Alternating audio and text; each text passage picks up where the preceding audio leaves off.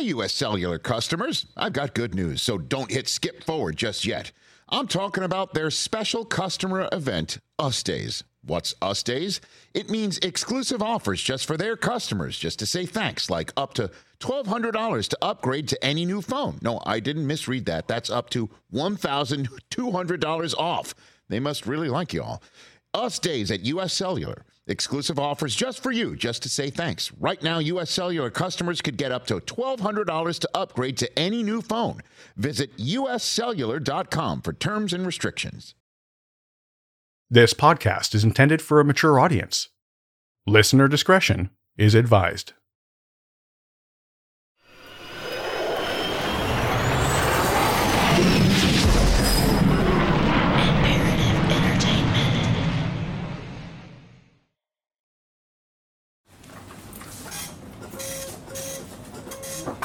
These days, it's easy to take the wonders of modern medicine for granted.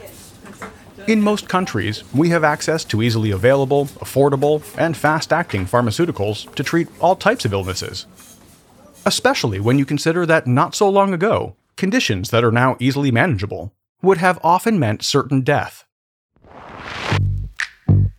Without things like penicillin, radioactive treatments for cancer, and life saving vaccines, there's no question our life expectancy would be greatly reduced. Obviously, with any drug treatment, there are risks. Pharmaceutical companies and healthcare providers are legally obligated to inform consumers about these possible side effects. No doubt, you've heard them at the end of commercials.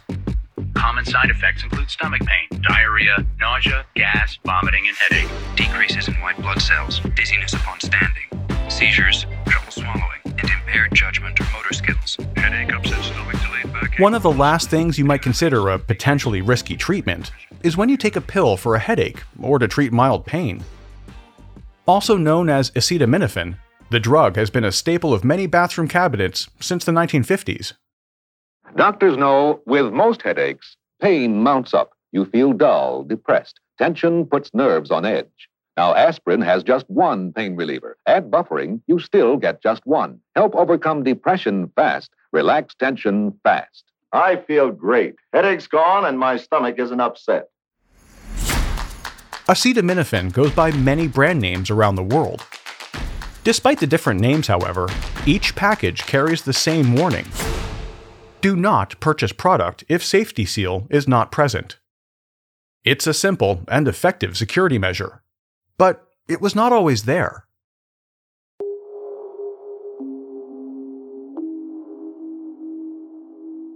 In the early 1980s, one popular brand of the pain reliever had the extreme misfortune to be targeted by someone intent on hurting people. It would be the residents of Chicago, Illinois most impacted, and the disruption to public safety was on a massive scale.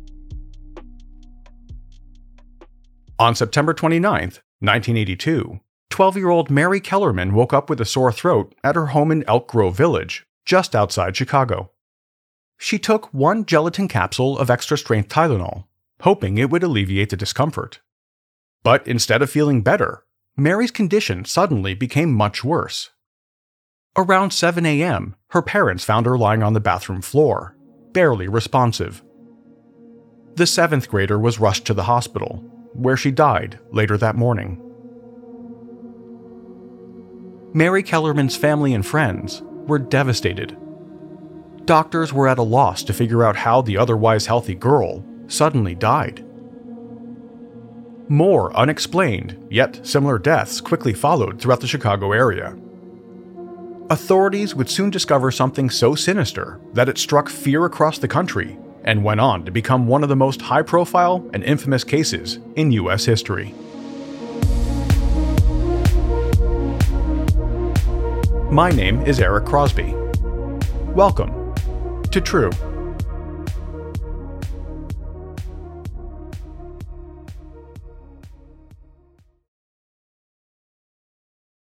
The same morning of Mary Kellerman's death, 27 year old Adam Janus had stayed home sick from his job as a postal worker. the married father of two lived in Arlington Heights, and on that morning felt he had caught a cold. he took two extra strength Tylenol and looked forward to taking it easy. When Adam started convulsing not long after, he was taken to a hospital right away. Like Mary, Adam Janus died incredibly quickly after ingesting the Tylenol pills. Only three hours. Adam's 25 year old brother and 19 year old sister in law accompanied his shocked widow back home. The pair were overwhelmed with grief and had been dealing with headaches all day. They both took capsules from the Tylenol bottle in Adam's bathroom. Shortly after, they too were rushed to the hospital after becoming severely unwell. Tragically, Adam's brother died the same day, while his sister in law slipped into a coma, where she remained in critical condition. Good evening. This is the CBS Evening News. Dan Rather reporting. A bizarre and terrifying story today in the Chicago suburbs of Arlington Heights and Elk Grove Village. A 12 year old girl and two men who were brothers are dead after taking poison capsules of extra strength Tylenol. Tests were immediately conducted on the remaining capsules found at the victims' homes. Authorities also tested the bottles at the stores where they had been purchased. The results were unexpected and absolutely terrifying. Some of the capsules contained the highly lethal poison, cyanide. Within roughly 45 minutes of ingestion, victims experienced dizziness, nausea, a rash, followed by convulsions. Death comes quickly in the form of cardiac arrest. The tainted capsules each contained 65 milligrams of cyanide. Incredibly, this was 10,000 times the required amount to kill a person. Investigators believed the tampered bottles were placed on store shelves approximately 36 hours before Mary Kellerman died. It was now clear that someone had been intentionally poisoning unsuspecting residents around the Chicago area. Law enforcement and health officials immediately broadcast warnings to the public. Police officers drove through Chicago neighborhoods using loudspeakers to notify residents of the Tylenol emergency. On September 30th, 1982, just 24 hours after the first three deaths, two more people lost their lives in separate incidents. 27 year old Mary Reiner lived in the Chicago suburb of Winfield. She was at home caring for her one week old newborn when she took two Tylenol capsules given to her by the hospital. Mary Reiner died two hours later in the same hospital where she had just given birth a week earlier. Across town, a 31 year old single mother of two from Elmhurst was hospitalized after taking Tylenol at work. She too died a short time later, bringing the total number of deaths to five.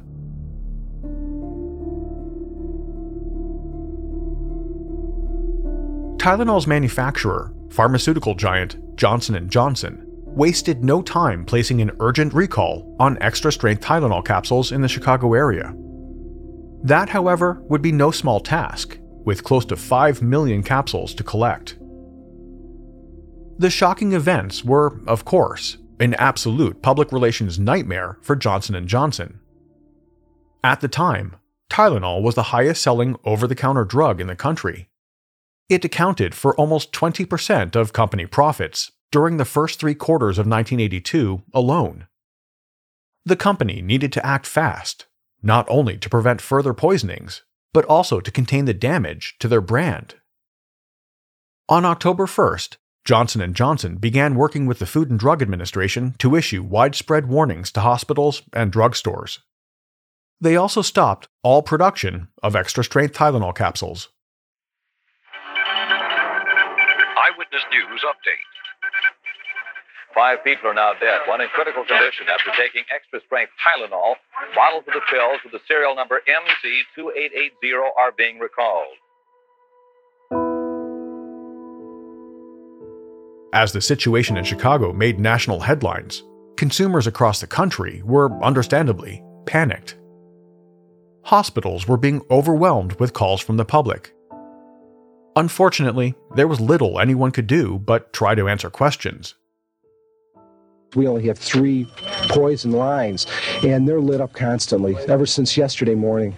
Right now, they're telling people which lots of Tylenol are known to have contaminated capsules and checking to see if callers have displayed any symptoms of cyanide poisoning. If uh, they have that, tell them to go in the emergency room. If they don't have that and they took it yesterday, we just tell them you're probably going to have no problem with it. Just hold on to the bottles. Don't take any Tylenol extra strength for the time being until you hear otherwise. Most of what's going on here is informational. Officials here say right. if anyone has taken a cyanide laced Tylenol capsule, well, they, they probably wouldn't it. be able to make it to the phone to call.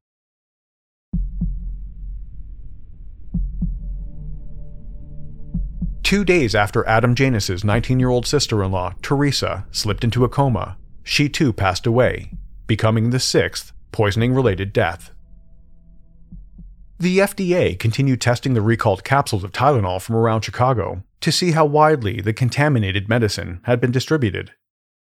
They discovered that the capsules ingested by Mary Kellerman and the Janus family had been from the same batch number. At a drugstore in the suburb of Schaumburg, authorities found poisoned capsules in a bottle, which thankfully had not yet been sold. This, however, did not stop the poisonings. A 35 year old United Airlines flight attendant had picked up some Tylenol from a drugstore a few days earlier. She was found dead two days later in her Chicago apartment.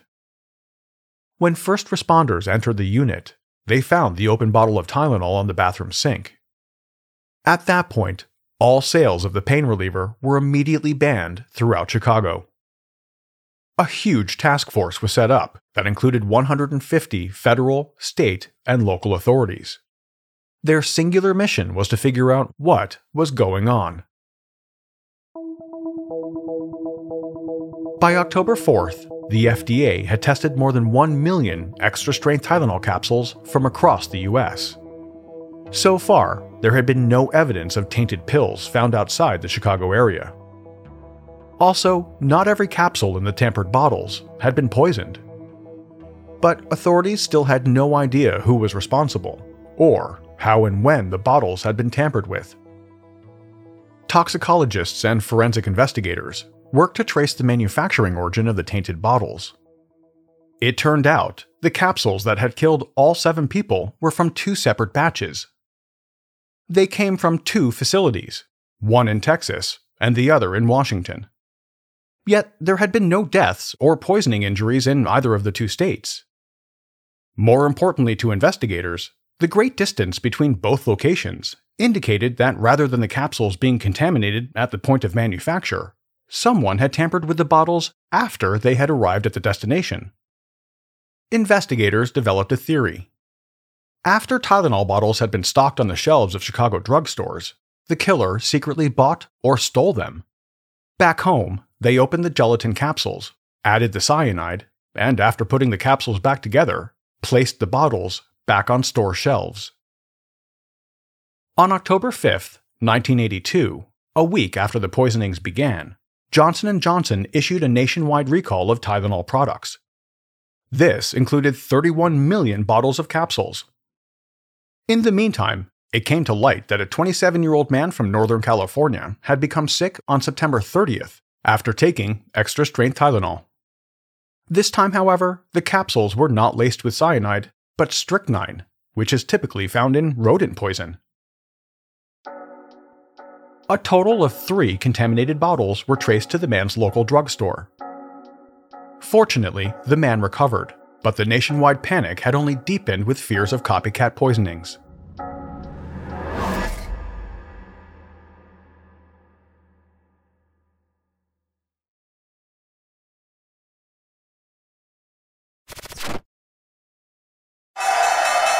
Just Capital is a nonprofit that tracks which companies are a force for good. Companies like Bank of America, which just earned the Just Capital seal. Bank of America is ranked number one for ongoing commitment to their workers with initiatives like Sharing Success, which awarded 97% of their teammates additional compensation, nearly all in stock. This is the program's seventh consecutive year, awarding more than $4.8 billion in total. Visit justcapital.com to learn how a just business is a better business. Furnished by Just Capital. Hey, U.S. Cellular customers, I've got good news, so don't hit skip forward just yet. I'm talking about their special customer event, Us Days. What's Us Days?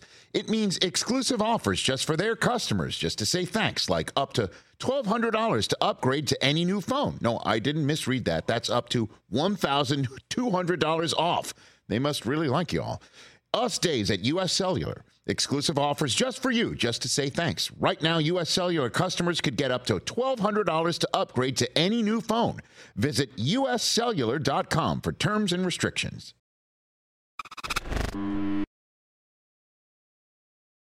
Johnson & Johnson has already halted production of all Tylenol capsules. It's asking stores to take them off the shelves.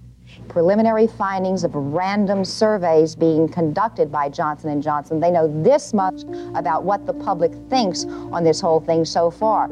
A significant number of people, as many as uh, a little more than a third actually, question whether they will ever buy the capsules again, and not only the capsules, but whether or not they will actually buy Within days, Johnson & Johnson had lost the equivalent of around $270 million in today's value.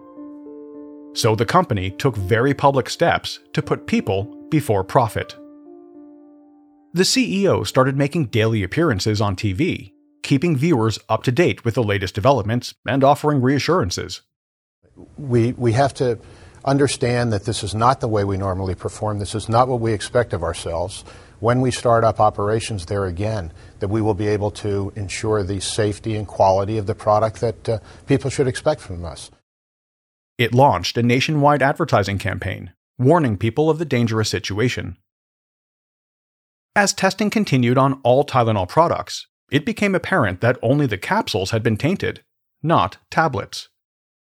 The public was quickly advised that bottles of Tylenol capsules could be exchanged for tablets. Johnson & Johnson also set up a hotline and staffed it with specialists to answer questions and provide information.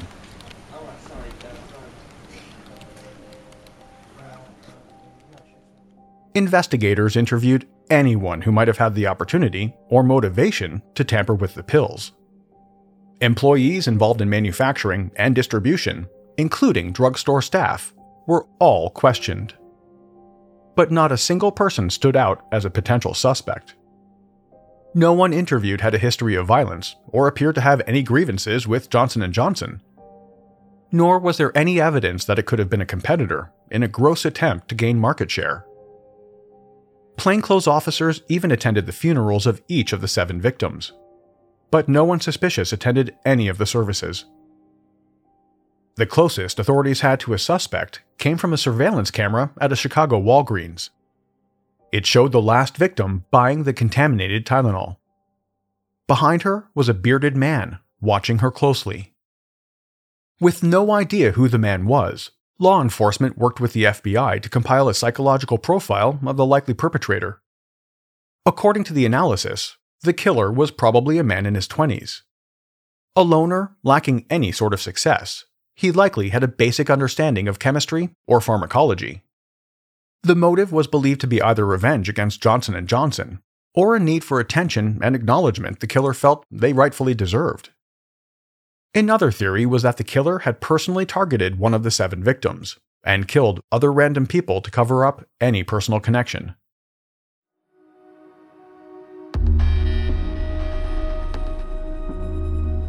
On October 6, 1982, eight days after the situation began, a letter arrived at a Johnson & Johnson office in Pennsylvania.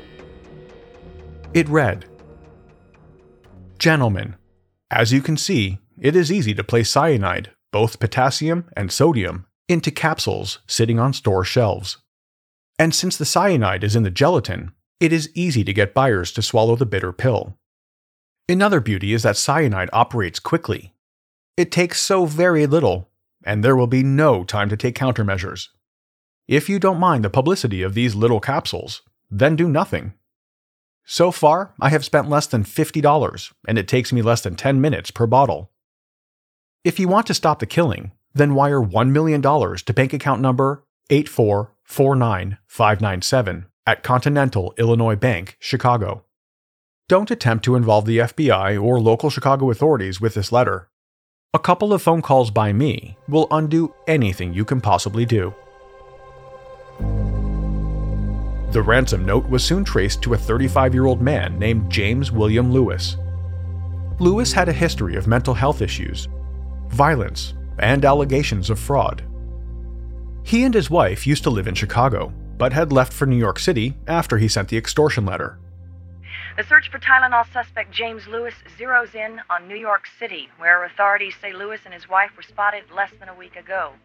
An investigation is underway into the His name was quickly all over the news as a potential suspect, so he was forced to backtrack. Despite what he said in the letter, he was now strongly maintaining his innocence in connection to the murders.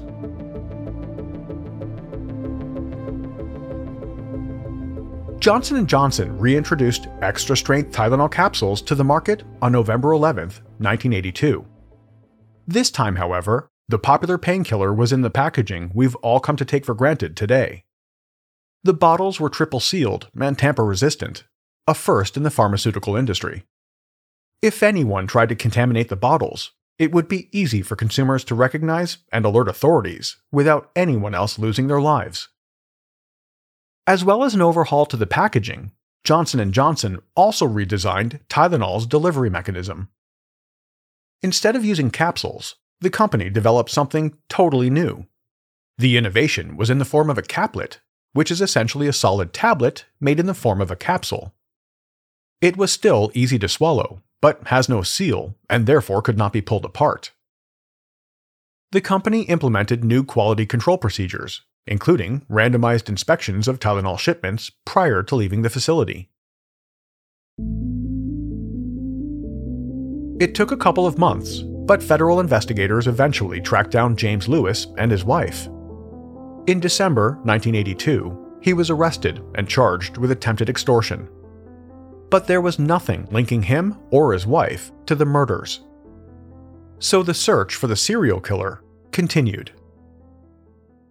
In early 1983, the Chicago Tribune, acting on advice from the FBI, published the address and location where young Mary Kellerman, the first victim, had been laid to rest. The intention was to entice the killer to visit the girl's home or the cemetery to revel in their work at the scene of the crime. Despite placing both locations under 24 hour video surveillance for the next few months, no one of any interest was identified. 21.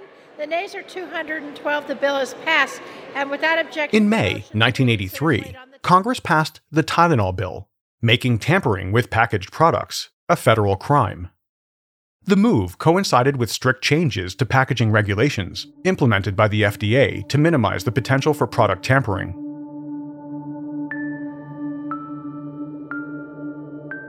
At James Lewis's trial in October 1983, he admitted writing the extortion letter to Johnson & Johnson, but maintained that he had nothing to do with the Tylenol tampering.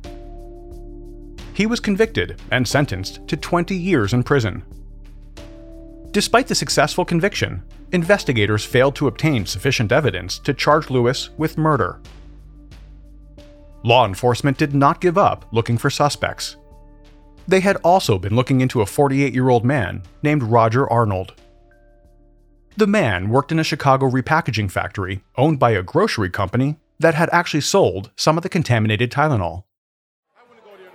Around the time of the murders, the owner of a bar overheard him talking about how to kill people using cyanide. The bar owner contacted authorities, and when police searched Roger Arnold's apartment, they found some incriminating items. There were chemistry books, along with paraphernalia, and several unlicensed guns. Like James Lewis, Roger Arnold maintained his innocence, and again, without sufficient evidence, authorities were unable to charge him in the murders. Looking for revenge on the person who tipped off the police, in the summer of 1983, Arnold went back to the bar, waited outside, and shot someone he thought was the bar owner. Instead, he had mistaken a complete stranger for his intended target. He was later convicted of second degree murder and received a 30 year prison sentence. In May 1991, almost nine years after the incident, Johnson & Johnson settled multiple lawsuits by the families of the victims. Each one was negotiated out of court for undisclosed amounts. I always try to do the best I can for my family, and that includes using a pain reliever I can really trust. For many years, we've taken Tylenol. Turns out Tylenol is the pain reliever hospitals use most, and that's been so for more than 10 years. Well, if hospitals trust Tylenol, that confirms my own trust. For relief you can trust, trust Tylenol. Hospitals do. Tylenol, safety sealed for your protection. Tylenol products eventually regained their position of owning the highest U.S. market share for over the counter pain relief. In October 1995, James Lewis was paroled after serving just over half his 20 year sentence. Despite the investigation being greatly scaled back years ago, the case, and those involved, continue to make headlines every now and then. In 2004, for instance, James Lewis made news when he was charged with rape, kidnapping, and other offenses for an alleged attack on a woman. He spent three years in custody while awaiting trial, but in 2007, when the victim refused to testify, prosecutors were forced to drop the charges. In early 2009, the FBI searched Lewis's home in Massachusetts, going off some new information. They seized boxes of items, along with an older model desktop computer. Investigators wouldn't say exactly what brought them here, but they loaded several boxes into a truck before leaving the area. No one has ever been charged in the killings. As far as the Department of Justice is concerned, James Lewis is responsible for the poisoning, despite the lack of evidence against him. In 2010, he and his wife were ordered by a judge to provide fingerprint and DNA samples to police, but nothing came of it. Over the years, he has shared his theories with authorities, even going as far as drawing pictures of how the killer might have poisoned the capsules. It was all hypothetical, of course, but many felt this only served to implicate him further.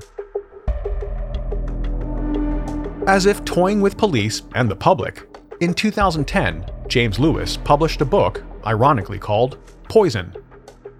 In the psychological thriller, victims are poisoned with, you guessed it, cyanide. The work of fiction, understandably, has received public pushback and critical scrutiny since its release.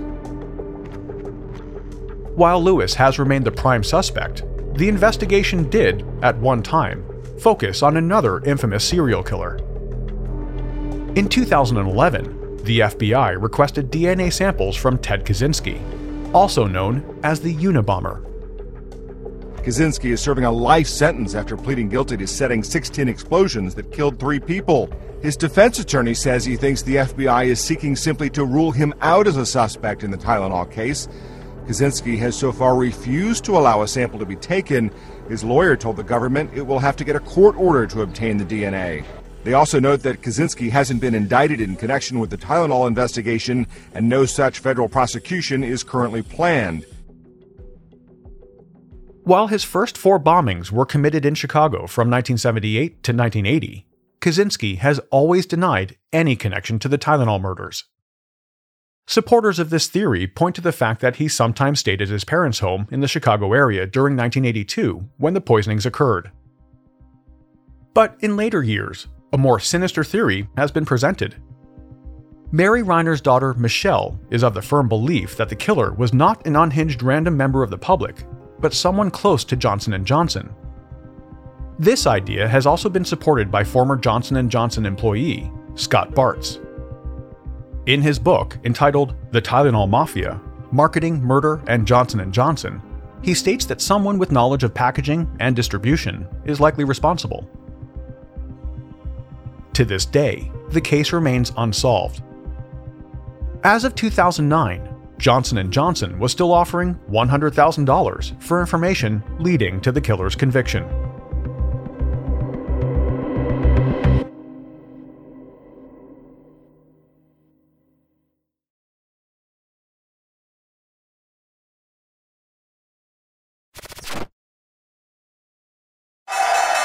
What companies would you want to work for? Just Capital is a nonprofit that tracks which companies are a force for good. Companies like Bank of America, which just earned the prestigious Just Capital 2024 seal.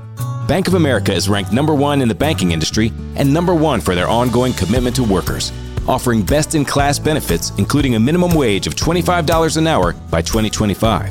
Visit justcapital.com to learn how a just business is a better business. Furnished by Just Capital. Hi there.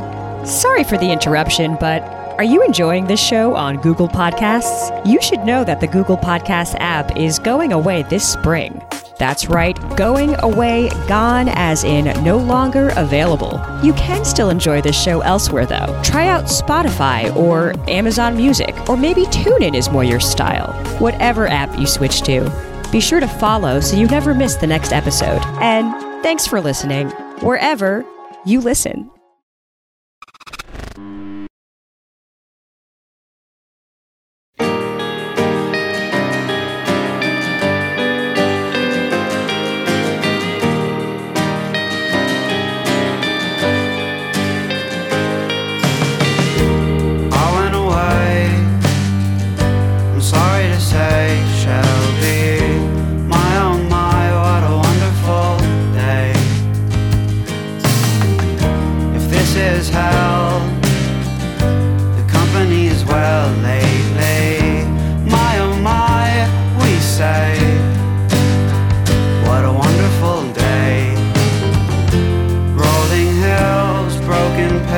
Pills, and bad reception.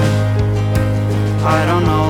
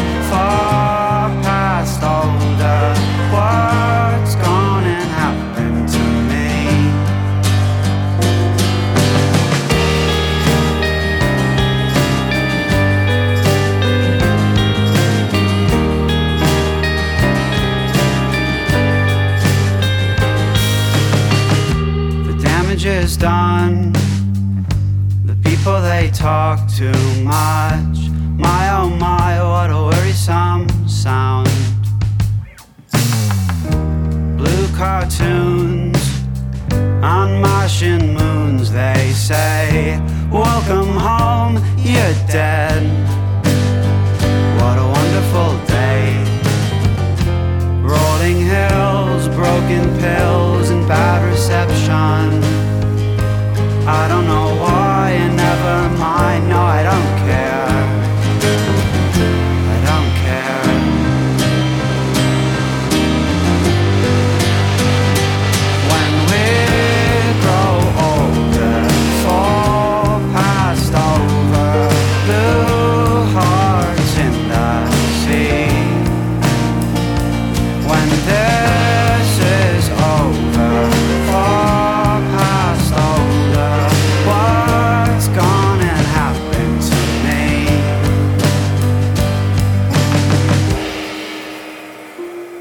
a production of Imperative Entertainment. This episode of True was researched and written by Gemma Harris. The executive producer is Jason Hoke of Imperative Entertainment. The cover art and design were created by Jenna Sullivan. True was created and is produced by me. Have any comments or questions? Email us at podcasts at imperativeentertainment.com. A huge thanks for listening and for your amazing reviews and ratings. I'll be back next week with another episode.